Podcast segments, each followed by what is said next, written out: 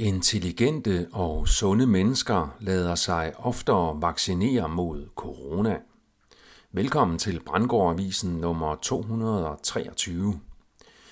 Ny forskning viser, at intelligens er den faktor, der siger mest om sandsynligheden for at lade sig coronavaccinere. Nyt om mRNA-vaccinerne, Marburg-virus og bivirkninger. Mit navn er Per Brandgård, og det er den 10. september 2023. I septemberudgaven af det videnskabelige tidsskrift Vaccine er publiceret et studie af Maital Sur og kolleger, der har undersøgt vaccineadherens, det vil sige efterlevelse, i forhold til kognitive, det vil sige psykologiske profiler. Undersøgelsen blev udført blandt 185.061 israelske militærpersoner gennem 13 måneder med opfordringer til at lade sig vaccinere mod covid-19. 64 procent af deltagerne var mænd med en median alder på 21 år.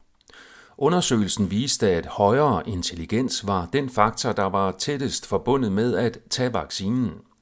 Undersøgelsen viste også, at høj grad af medicinsk sundhed og fitness var forbundet med højere sandsynlighed for at tage vaccinen. Rebecca Barnett har til Substack-mediet Dystopian Down Under beskrevet, hvordan Lægemiddelstyrelsen i Australien har indrømmet, at de ikke kender omfanget af skaderne af coronavaccinerne. Ph.D. Claus Steger har i en artikel i øh, The Epoch Times udredt, at de coronavacciner, vi kender som mRNA-vacciner, slet ikke er baseret på mRNA, men derimod mod-RNA, mRNA står for messenger-RNA, MOD-RNA står for modificeret RNA. mRNA findes i naturen, mens MOD-RNA er fremstillet i et laboratorium.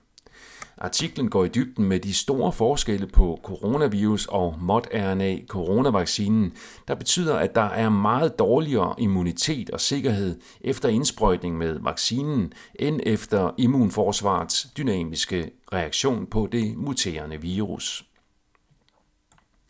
En hospitalskæde i New York City udsendte den 3. august en pressemeddelelse om, at de leder en øvelse, der simulerer udbrud af Marburg-virus i den amerikanske storby. Flere myndigheder indgår i øvelsen. Udmeldingen er bekymrende, da den type øvelser ofte går forud for statsorkestrerede terrorbegivenheder mod befolkningen. Der var således også en stor øvelse forud for lanceringen af coronapandemien. Det er yderligere bekymrende, da symptomerne på Marburg-virus og giftgassen sarin ifølge en iagtager ligner hinanden til forveksling.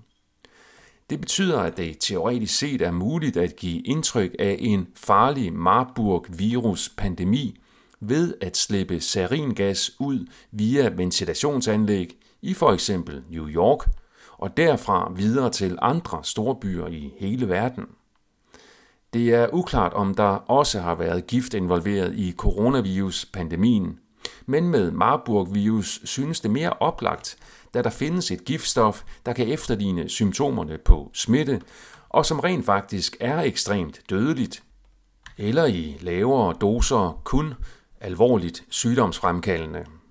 Modgift til sarin kan samtidig skabe illusionen om effektiv behandling og vaccine, teoretisk set. Den amerikanske sundhedsstyrelse CDC har nu meldt ud, at de eksisterende coronavacciner også virker mod de nye virusvarianter. Det kan bruges til at understøtte propaganda for ny vaccination i denne sæson, og ikke nødvendigvis nedlukning, mundbind og andre fysiske restriktioner.